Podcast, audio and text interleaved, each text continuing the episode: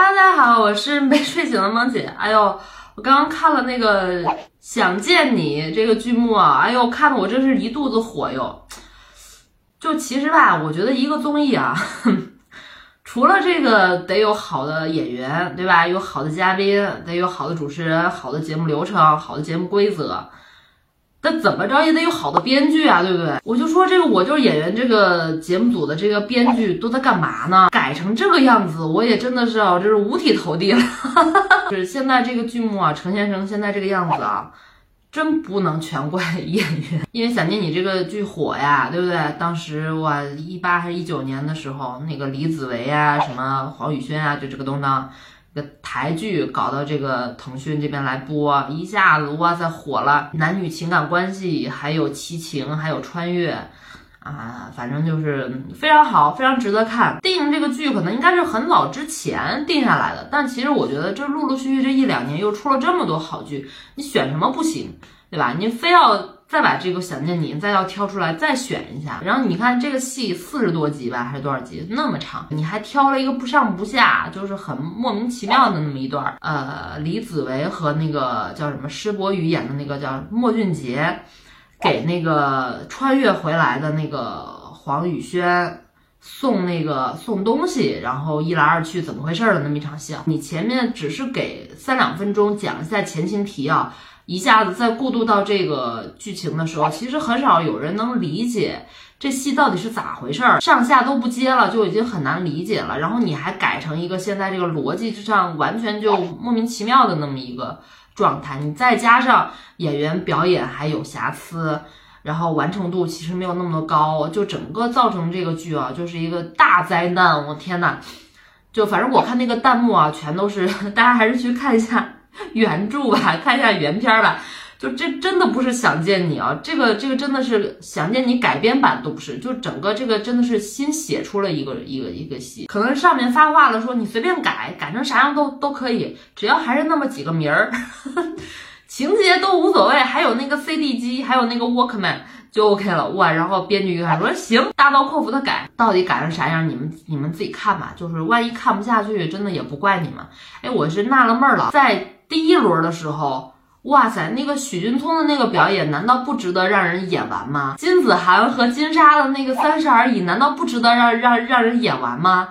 对不对？就还有好多出你夸嚓夸嚓给人就按了 NG 的那些剧，表演完了怎么都比这个新版想见你要长要要强得多吧？就干嘛不让人演完呢？你到底是忌惮什么啊？就是因为这俩演员的粉丝。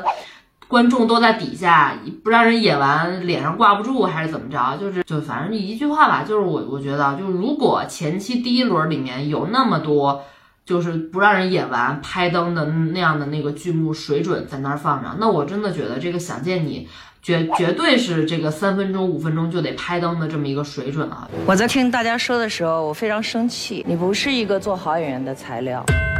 我觉得郝蕾真的不太适合这档综艺。就是这个人心眼太实了，就是说的都是实话。我天呐，就是这个金子涵小姐姐站在台子上面啊，就是一双无辜的大眼睛，然后就这些导师都没法评这这出戏啊。然后郝蕾说：“嗯，如果要让我给你建议的话，就是你就去当一个唱跳歌手吧。就是就是当一个唱跳歌手没什么可觉得，没有面子。”或者是觉得自己职业特别 low 啊，或者是怎么样，当个偶像，当个 idol，对吧？也是需要门槛的。金子涵，你小姐姐，你又能唱又能跳，长得又不差，对不对？起点还那么高，我自我还查了一下，这小姐姐好像是十好几岁就在美国那边学习啊，就是也是基本上头顶很多光环。干嘛这么想不开，要来吃我们演员这碗饭呢？对吧？不适合就是不适合。不要来当演员了！哎呀，就这话一出，我估计这金子涵小姐姐上一次就已经被章子怡吊打过一次了吧？这一集演完之后又被郝蕾又又说一遍，我是又有点同情这个小姐姐了。嗯，就是像郝蕾说，低入尘埃的一个职业，你可能花了可能两三个月在这个呃，就是这个火车站旁边观察时光的人，或者说。你要演一个这个社区的大妈，每天要干的事儿就是去菜市场买菜，那你得观察怎么买菜呀、对吧？杀鱼的都都都都怎么杀？你不可能保证你你接到的所有的角色都是一样的嘛，对吧？你只能演这个高富帅。对吧？你只能演小公主，只能演那个女明星，那不是这样。就是你真的要当一个好演员，那必须是要接地气儿，让自己成为一个人民群众的。但是你自己是一个 idol，你不可能去做这样的事情，你都没有生活，你怎么去演一个有生活、有生活质感的那么一个角色呢？对不对？所以我觉得，就这番话，就这。